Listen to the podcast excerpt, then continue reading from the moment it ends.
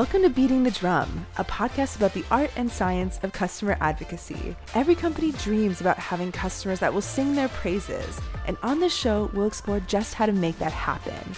I'm your host, Margot Leong, and for nearly a decade, I've helped create, nurture, and mobilize customer evangelists for B2B and B2C.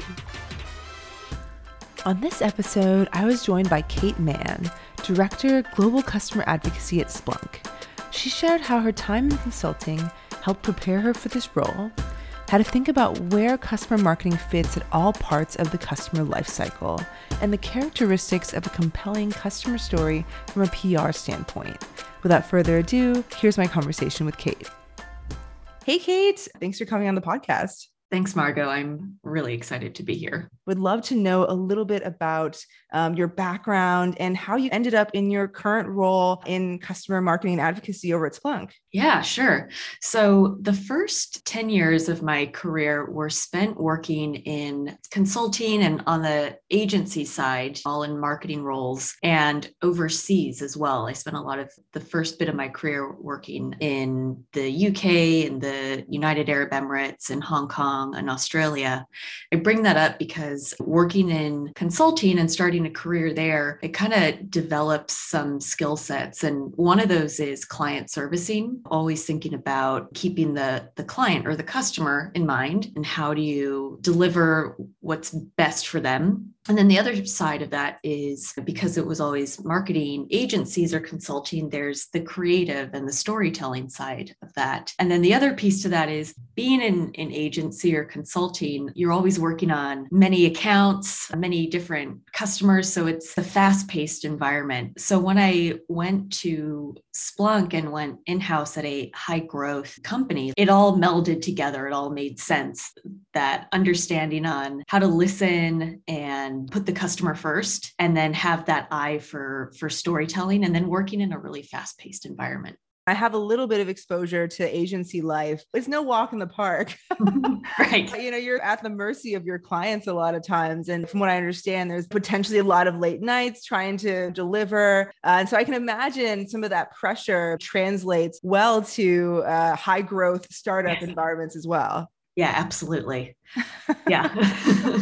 What was that like, that transition for you from the agency world to being in house at this type of company? Did that feel relatively seamless? Were there some things that you realized that you enjoy more about in house versus agency? Like, what was that like? It was very seamless and i like the idea and why i was attracted to going in-house was i wanted to be able to put a strategy together and then see it take off see it grow over time as well. And so that really attracted me to going in-house. The other thing i would bring up and why i mentioned it earlier that the element of working overseas i learned a lot about how to listen and how to understand and listen to the needs of a local market how things might be done in america America doesn't necessarily mean that's how it's done in Kenya or Turkey or Hong Kong. That kind of mindset of listening, seeking to understand has also been, again, a, a really important skill set in working with customers and bringing that to customer advocacy in what's the program or activation that we can deliver for the customer that best suits their needs.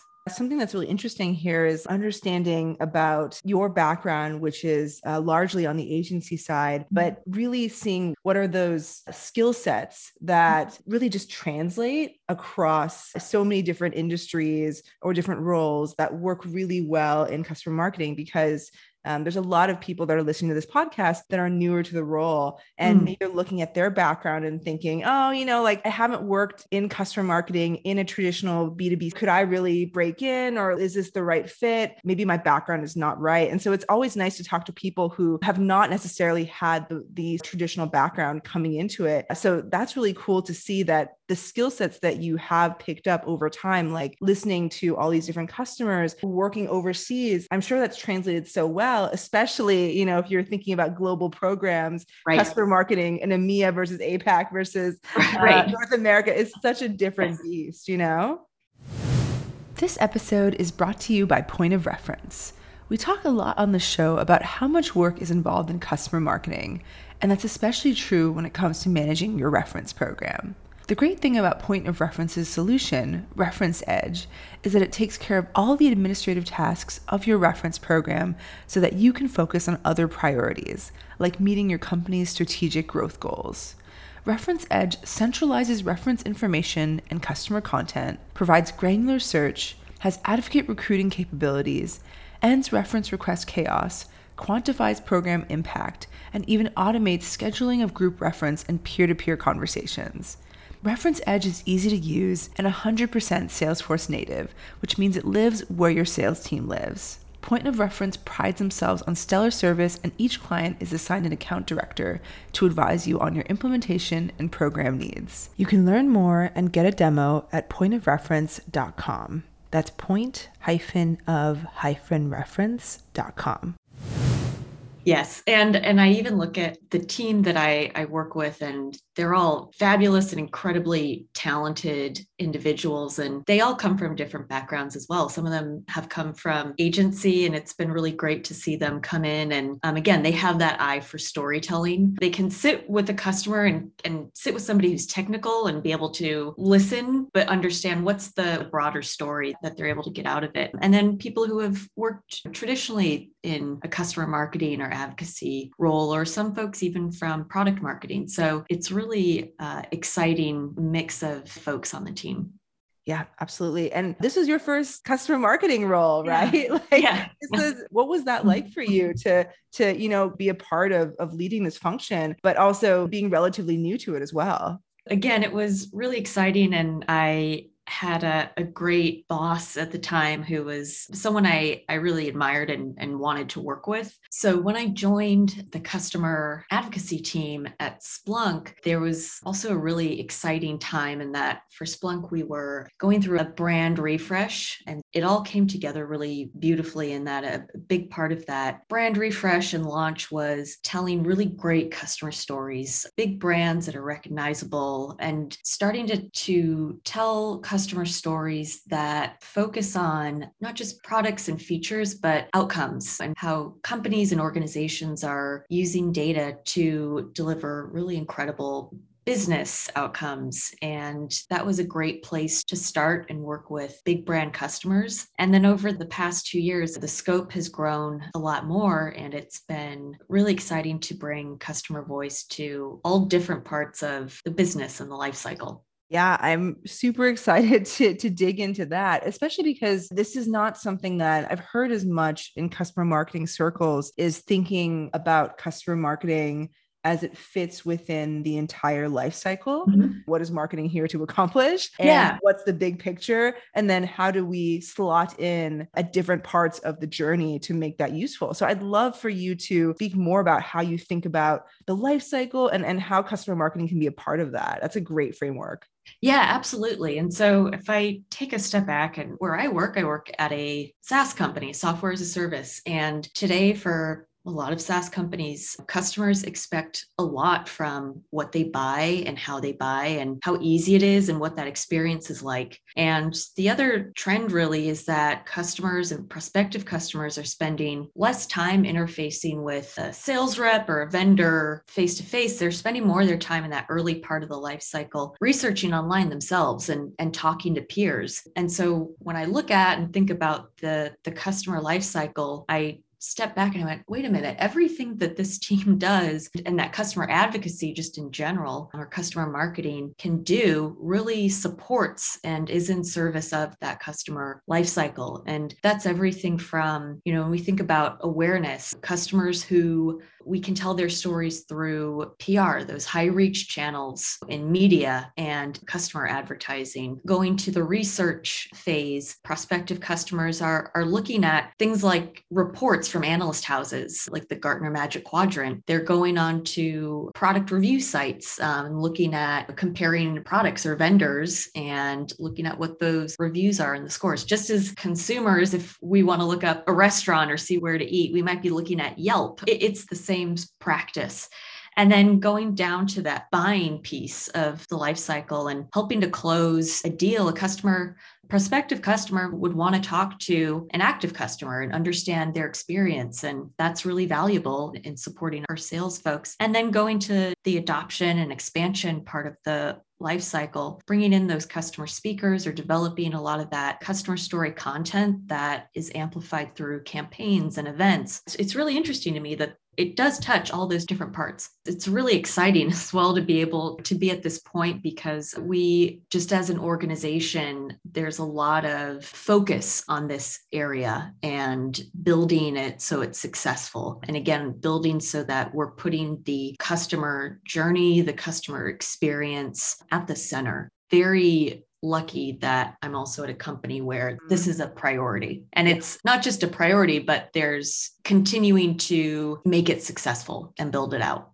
Yeah, absolutely. When you have that top down sort of executive mm-hmm. level yeah. imperative around being focused on customer advocacy, it really does make a difference in terms of just how fast you can move. You listed out a bunch of these pieces within um, the typical life cycle. I'm guessing that when you started thinking through all of this, some of them I'm guessing were in flight already, but maybe not necessarily owned by your team. Is, is that correct? What sort of existed at that point and how have you wrangled or, or thought about bringing that all together? That's a really good question. And you're right. I've seen this at other organizations as well as these programs all sort of exist at at different stages of maturity. And the other layer I think about is the company I'm at is also high growth. It has doubled the number of employees in the three years that I have been there. So it's growing really fast. And I think for any organization that's going through a lot of growth and a lot of transformation, which is great, there's also the need to be able to, to scale a lot of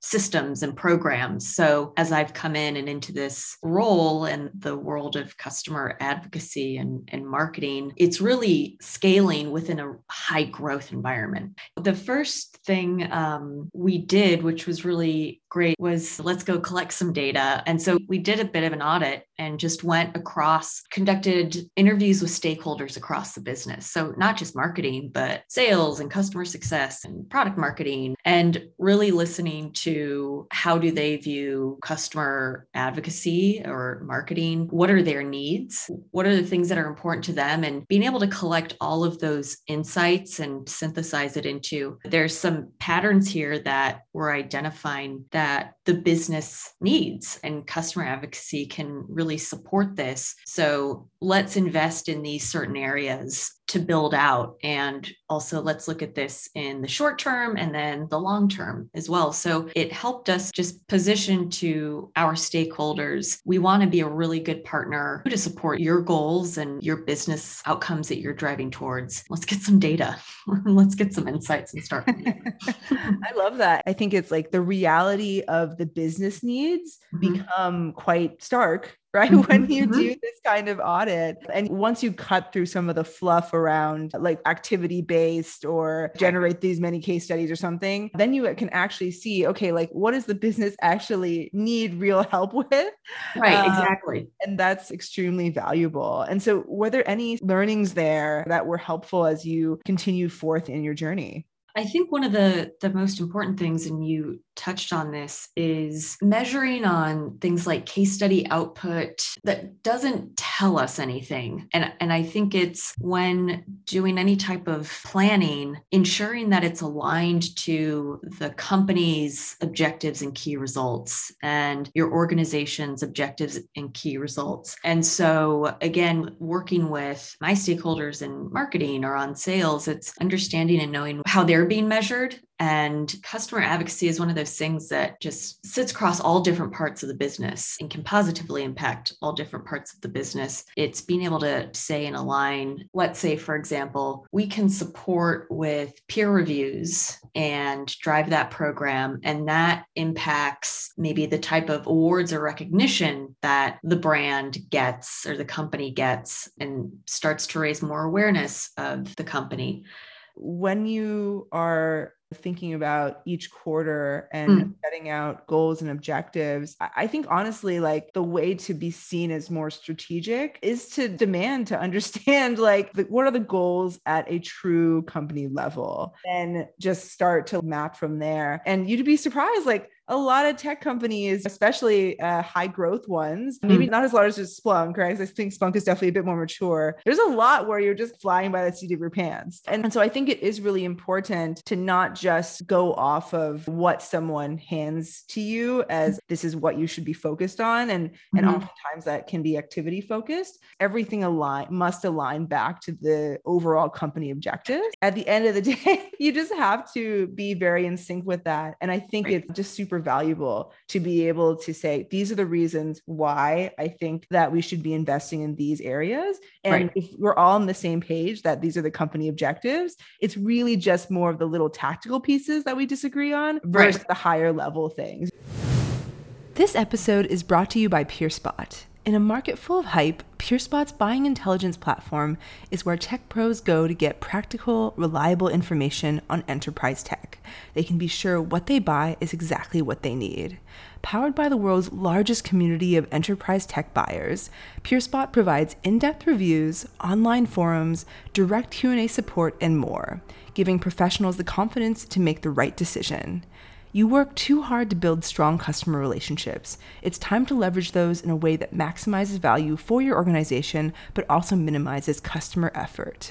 PeerSpot's approach to customer driven content empowers customer marketers and advocacy professionals that strive to achieve the gold standard within their industry. You can learn more at peerspot.com you know? Yeah, exactly. I think that's probably one of the other things I've noticed about being in house. And again, I think this is across a lot of organizations. And I have peers who have gone from agency to in house. And it's a similar thing of we're doing a lot but let's go back to the why. Why are we here and how are we delivering for business impact? Yeah, exactly. And honestly, like advocacy can be very service oriented. A lot of times you uh, feel as you're just constantly supporting other teams uh, and helping them with slotting customers in here or there. And so that means that you're often inundated with requests. And sometimes it can feel like the busy work is valuable in and of itself, you know, right. like right. just like pushing out another thing or another thing. And yeah, like forcing to do the why and the first principles thinking, especially when it's just easy to lose sight of that uh, is so valuable. Something that I'd also love to, to talk a little bit about is you mentioned that your time at Splunk when you first started, the focus was really on thinking about how do we get great stories, right? Stories that focus not just on products, but features and outcomes and data in terms of how it delivers these great outcomes. I always think it's really interesting to understand how different parts of your background have mm-hmm. influenced how you think about your current role. And so um, I know that you've definitely had some good experience on the PR PR and com side. And of course, there's a lot of customer marketers that partner with PR teams. At the end of the day, the customer marketers, you're the ear to the ground. You're bringing in customers that you think might be interesting. I'd love to understand what you feel are like the characteristics of a compelling story, one that would be valuable from a PR standpoint, which is very different sometimes from what product marketing might think is valuable right. for them. So if you think about it in terms of angles that the media might respond to, how do you think about and engage what stories would be good? And, and how do you train your team to pick up on those? Yeah, that's a great question. I think about, and I remember talking to the team about this of what's the headline? And that's really what I learned starting out in PR is if you had to synthesize this story, put it in a headline or one sentence, you can't fit a lot of technical details in there. What is really the story? And it tends to be more emotional and human centered. So, the other thing I tend to look at, and I remember um, learning early on, is FBO first, best, or only, and asking those questions of the customer who has achieved this outcome or done this thing. Are they the first to do something? Are they the best at what they're doing? Are they the only ones who can do this? Because of what they're able to do with insert technology platform or you know anything like that. So it's again trying to go above feature or product components to what's the real maybe human element or emotional element of the story and then how do you synthesize it to a headline yeah, absolutely. I'm not sure if this was something that was an Amazon way of thinking about it or mm-hmm. it was like an Apple way, but it's if you're writing a press release, mm-hmm. then you should actually write the news article first and then you can use that to help you think about the press release instead. So exactly what you said is like the headline as it shows up in the press, not the press release headline. Right. Yeah, exactly. Because then it's also about the audience? How do you make something understandable to someone who may not know about your brand or your company? So, what's the thing that can catch the eye, make it easy to understand? In B2B, you know, I kind of think about it as like layers of an onion. Uh-huh. And the outer layer is basically your company, especially if it's very technical, what you do. And so I think about trying to find the stories. Basically, Splunk is a software company for analyzing and monitoring and searching all this data, basically. That's the top layer. And then you have to mm-hmm. keep peeling layers to get to like what people actually care about within that. And so I really like this first best only as like a framework for thinking about that. And you always have that on your radar as you're talking to the user to think about, okay, like what are some interesting nuggets here that I can put into a framework that would be interesting for media to push on? Because the ratio of companies that are interested in getting press to the ratio oh, yeah. of journalists interested to taking yeah. the press and writing the thing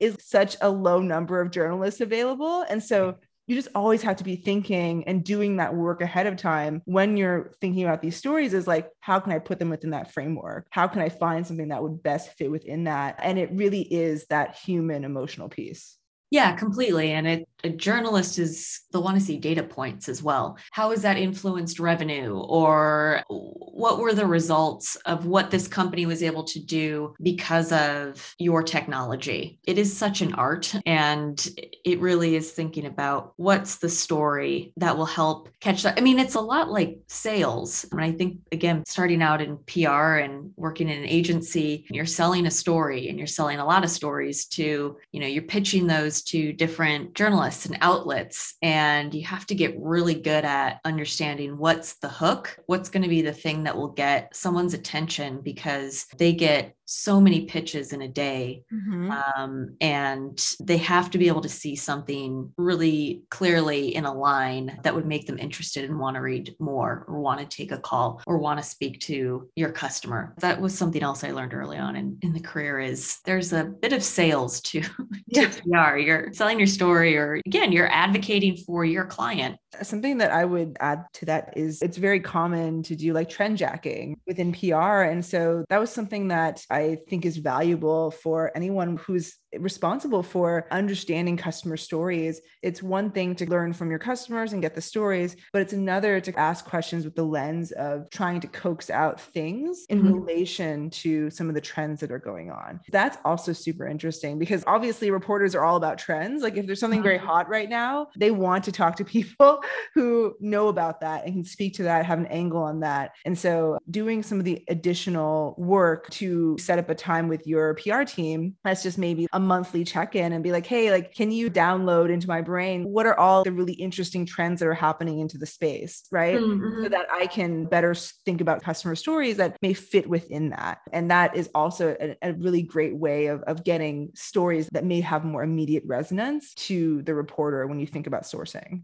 Yeah, completely. And I think it's also looking at the year, you know, building your editorial calendar and thinking there's always certain events that happen. If it's, you know, we get into August, September, that's back to school. So if your customer is a university or a school system, knowing that those are times when there tends to be an influx of wanting to write about and develop stories around that. And you have December being a holiday season. So that's a lot about e commerce. And then you can look into summer, for example, people go on vacation, travel. If you have customers in the hospitality or again, the travel sectors, that's something you can know and rely on every year. Those tend to be a lot of the same patterns. Um, and so, even plotting out what are those moments when we know there's going to be more articles or interest or appetite for stories around those themes that we can position customers for that.